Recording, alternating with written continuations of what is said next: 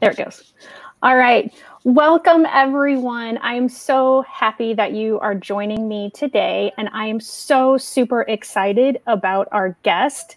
I, oh, my phone is playing in the background. I apologize for that. Um, my guest today is someone that I met just a couple of years ago.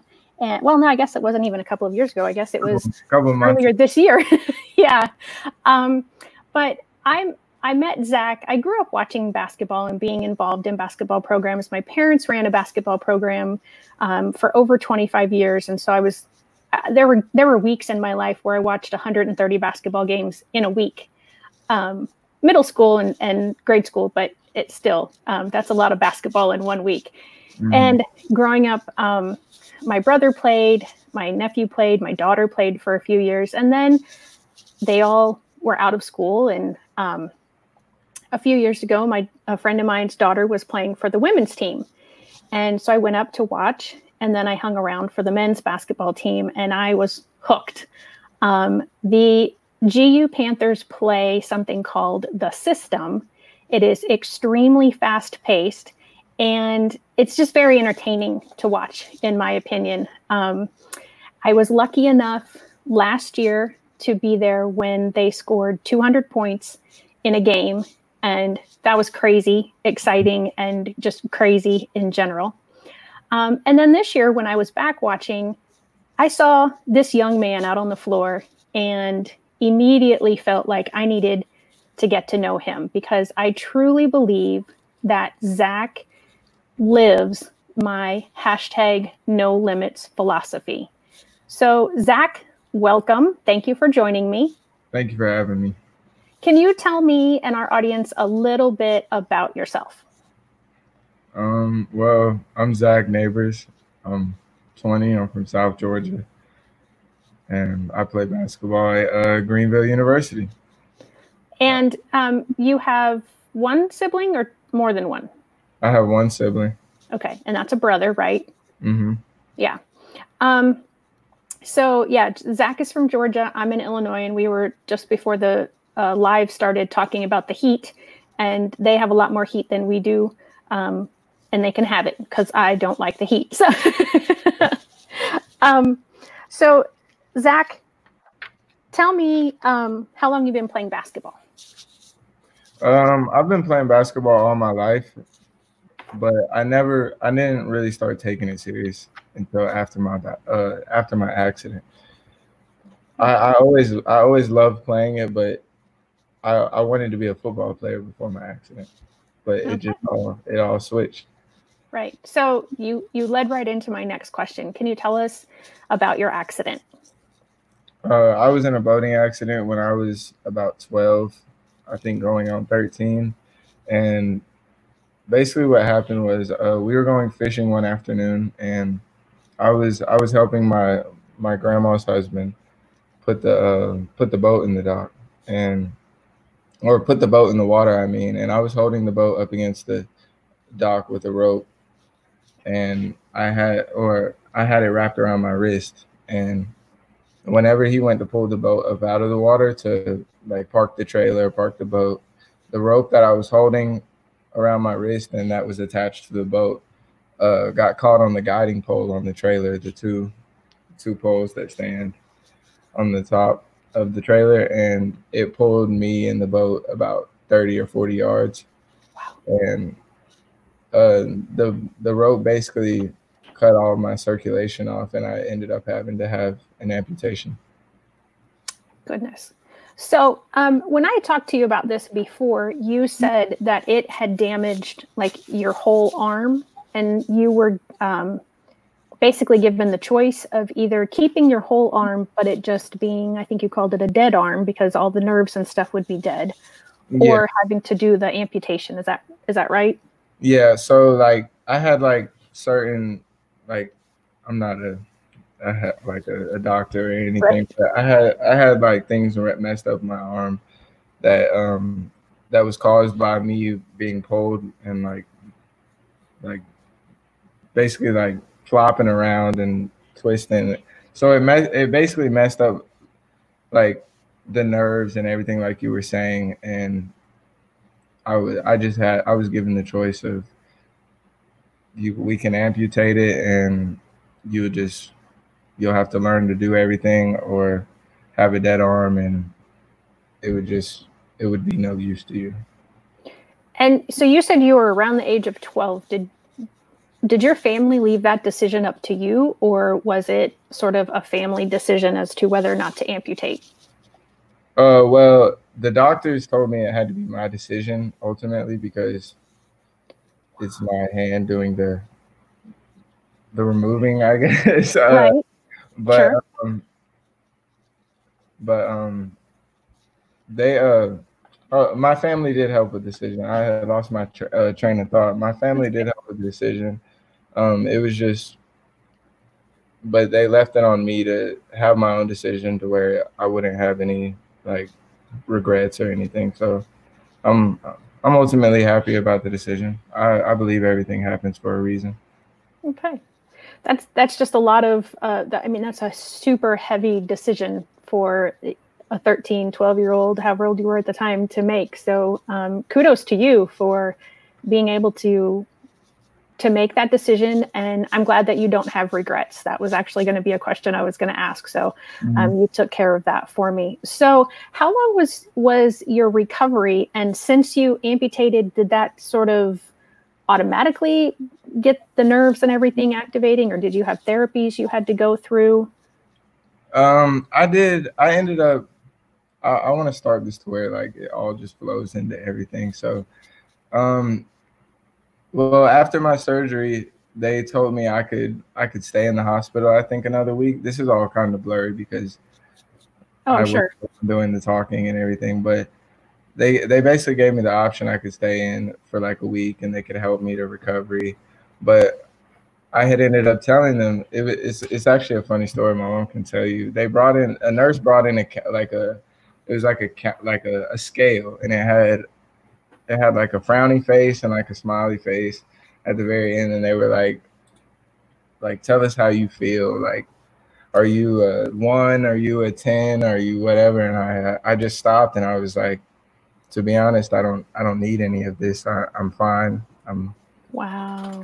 I'm good with my decision. And so I left, I left, I ended up leaving the hospital, and I did physical therapy for a while just to learn how to do certain things. And, but I don't, uh, that it wasn't, it wasn't very long. That's, that's incredible to me. I mean, that just, I, I'm also not a medical person, so it just seems like there should have would have been more to it than that, but um, I'm glad that it's it was fairly simple. It sounds like I mean I know there was more technical things that happened, but um, I'm glad that it didn't take a long time for you to recover. So that's your right arm that that happened on, right? Uh, yes. And you are left-handed and always have been? Mm-hmm. So um, I'm guessing in those therapies, that's what helped you, you know, kind of get used to only having the upper limb on the right hand, um, right arm. And then um, did you have to learn how to, to do anything that you had already known how to do? Or was it because you were left-handed, you pretty much didn't have that much to learn? Well, during this time, my mom was like, she was looking for options for me for like prosthetics and like where I could learn how to do certain stuff. And that's how I, uh, I have, Laura, that's how we fig- figured out about Navability, which I know you'll probably cover later. But um, so we did the whole like prosthetic route, but it just never, it was just never something I, I, it just, it felt like it was like restricting me. I was never really completely comfortable with it. I tried it out for a while, like probably like the first year after my accident, but it just seemed like everything was easier. Uh, just adapting with one hand. So as you were recovering, um, did you ever, and as you were getting used to, to all of your life the way it was after the accident, um, who or what was your inspiration to keep going, and why did you keep going? Um, uh, I, I really, I really don't, I have, I have a few answers, obviously my family, um, and I just believe it, it happened for a reason. It happened to me because I was I was meant to be able to handle this situation. I, I don't I don't really know, because I've I've talked to people that have one hand that are a different limb situation that they're missing, and it's not the same story. But I just think uh, it was it's just okay. How I am. I I just. But I would I would definitely say, like, my family, they helped me, and just just wanting to the the want and the the desire to feel normal, I would say. So mm-hmm. as a kid, like as a kid, that's what you want to do. You want to you want to everybody wants to fit in. Everybody wants to be the popular kid. So me wanting to be the person I was before my accident, I feel like pushed me to accomplish the things that I could do with two hands, like play basketball, play video games, tie my shoes, stuff like that. So um, okay. it's, it's just a... Um, you attend a Christian college, um, and I know that you don't have to be a Christian to attend there. So I was just wondering if there was... Um, you know, a higher power, because you're you say that you believe everything happens for a reason. Um, so is was your faith in any way part of what what motivated you, or is it just that everything happens for a reason and that's uh, my faith? Uh, yeah, uh, I am a Christian, so that um, that belief comes from me believing in God, me believing that I, he put this challenge in front of me for me to accomplish. I, I, I truly do believe I have a bigger purpose. I think so too. Um, so yes, tell us about the camp that you found in Illinois and how you found it, being from Georgia. Um, so like I was saying before, like when my mom was, um, she was going through the transition of trying to find things where I could, I could learn to do new things and learn to be a kid again. She stumbled across Navability in uh, DuQuoin, Illinois, and it was it's a it's a sports camp where they teach limb different kids the desired sport they want to play. So if I wanted to play golf, they would have a one-handed, or if I if I so I have one hand, so if I wanted to play golf, they would have a one-handed coach out there to teach me how they learned how to do it. Same with basketball. Same with baseball, soccer, football, swimming, wrestling. They have every sport, weightlifting. That's incredible. And they do that also if there's someone who has, I presume, zero arms or one leg mm-hmm. or zero legs. Mm-hmm. There's there's a there's a coach for every camper, really. That is amazing.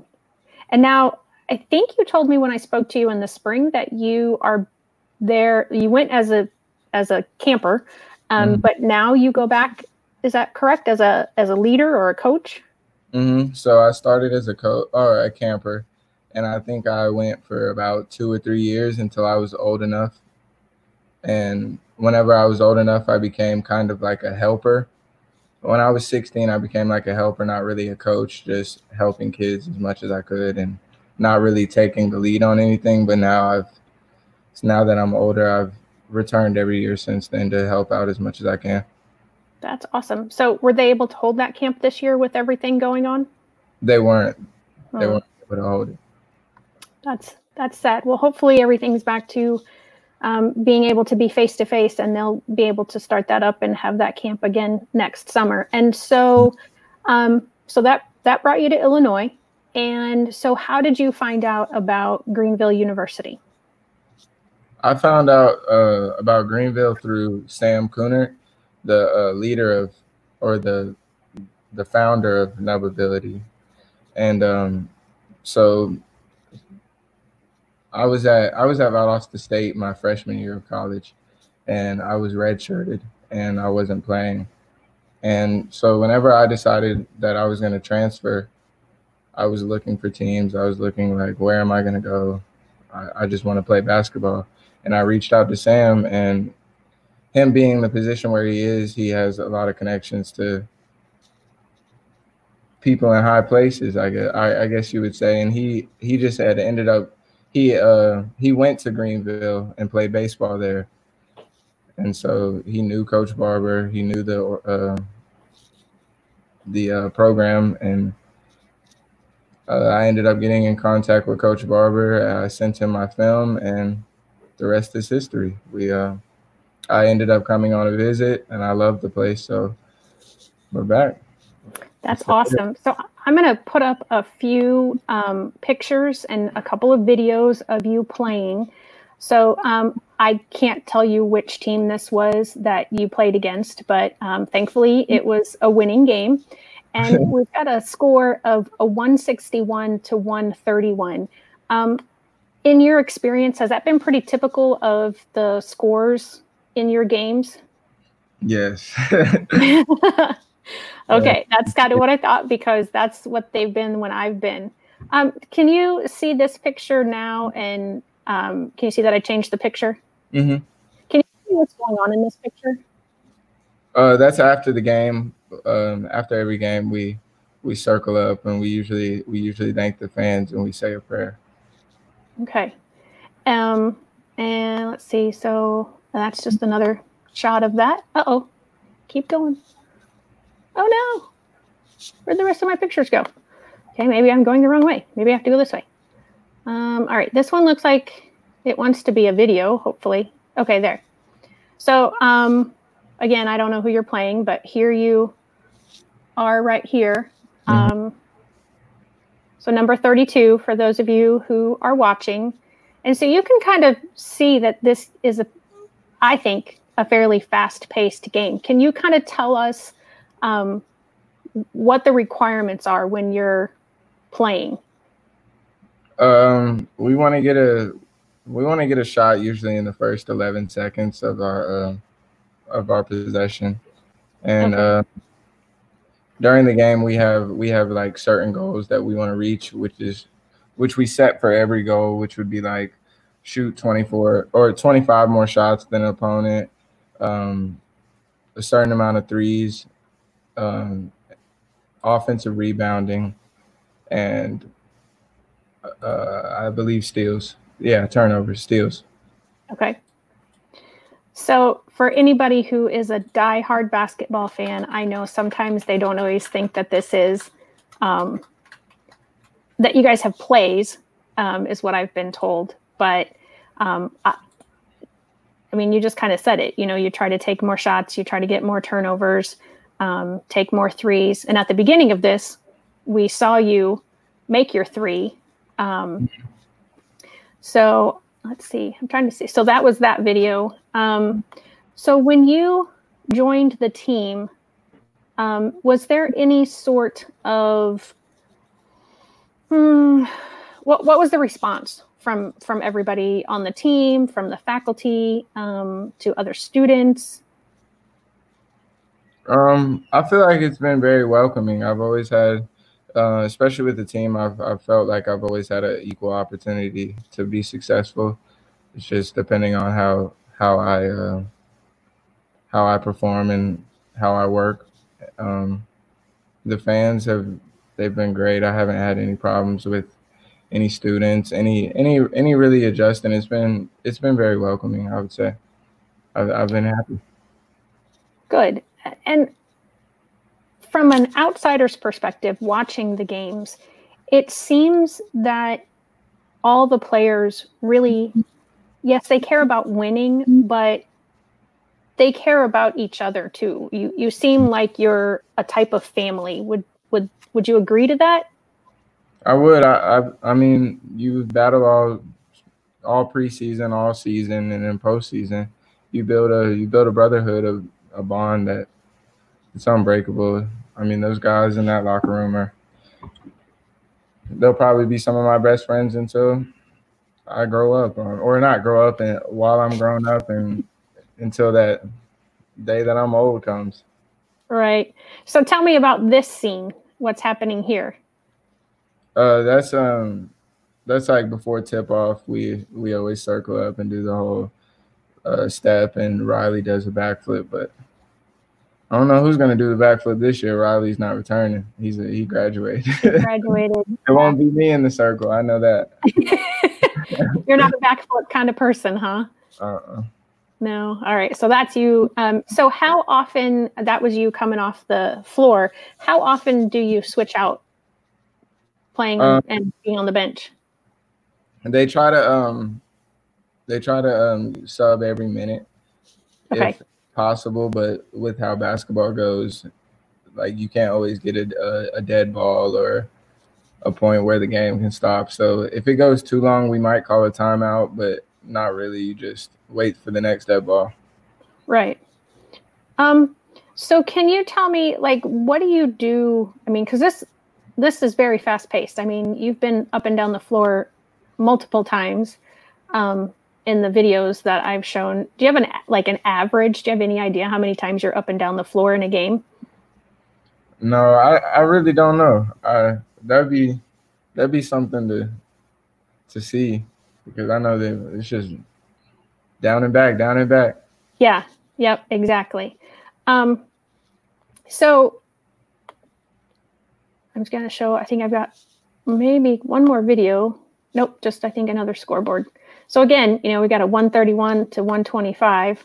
Mm-hmm. Um, and this was, I think this was the first game that I saw you in, because um, you had the orange uniforms instead of the white ones, and it kind of threw me off. But um, so I'm going to stop sharing my screen and go back to um, just, whoops, maybe I will. What's going on here? There we go. Okay. um, so I think... You know, I've pretty much covered most of the topics that I wanted to talk to you about today. Um, is there something that you would want to tell someone who finds themselves in a situation similar to yours, where um, you, you started off with thinking that everything was normal or like everybody else's, mm-hmm. um, and then at some point in your life, either something happens or you get a diagnosis that you aren't like everybody else. Um, what would you say to that person or that kid? I would say, well, I have two things I would really say. Um, the first would be um, really assess your situation. Um, I think what helped me is whenever I went to go get my prosthetics, like fitted and do everything, we went to Washington, D C at the at the big hospital there. And just seeing eighteen-year-olds, nineteen-year-olds, twenty-year-olds, how really young, um, missing one limb, two limbs, three limbs, four limbs. Just knowing that whatever you're going through, it could it could always be worse. It's it's not the the sun will come up tomorrow.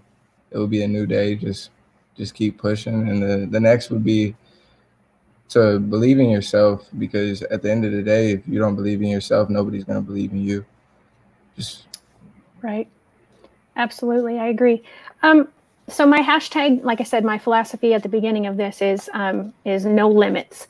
And I, I come up with that because oftentimes um, people who see someone like yourself or see someone who has um, a cognitive disability, mm-hmm. will assume that person can only do so much. Uh-huh. And so my my hashtag no limits is that we have to stop doing that, stop making that assumption, stop looking at someone's outer shell and assuming we know anything about that person later on down the road. Um, and, and I think you are a great example of that, because um, You you could have, after your boating accident, sat and wallowed and listened to anybody who might have said, oh, your life like you knew it is over, or, you know, nothing's going to be the same for you anymore. And so to me, you you epitomize that, and you are an inspiration to me. And I hope that um, this is on YouTube and this will be on Facebook, that you, as well as what you do at the camp and playing basketball, that you do have something greater in store for your life, and that you will be an inspiration to many, many others. Um, again, I want to say thank you for joining me today.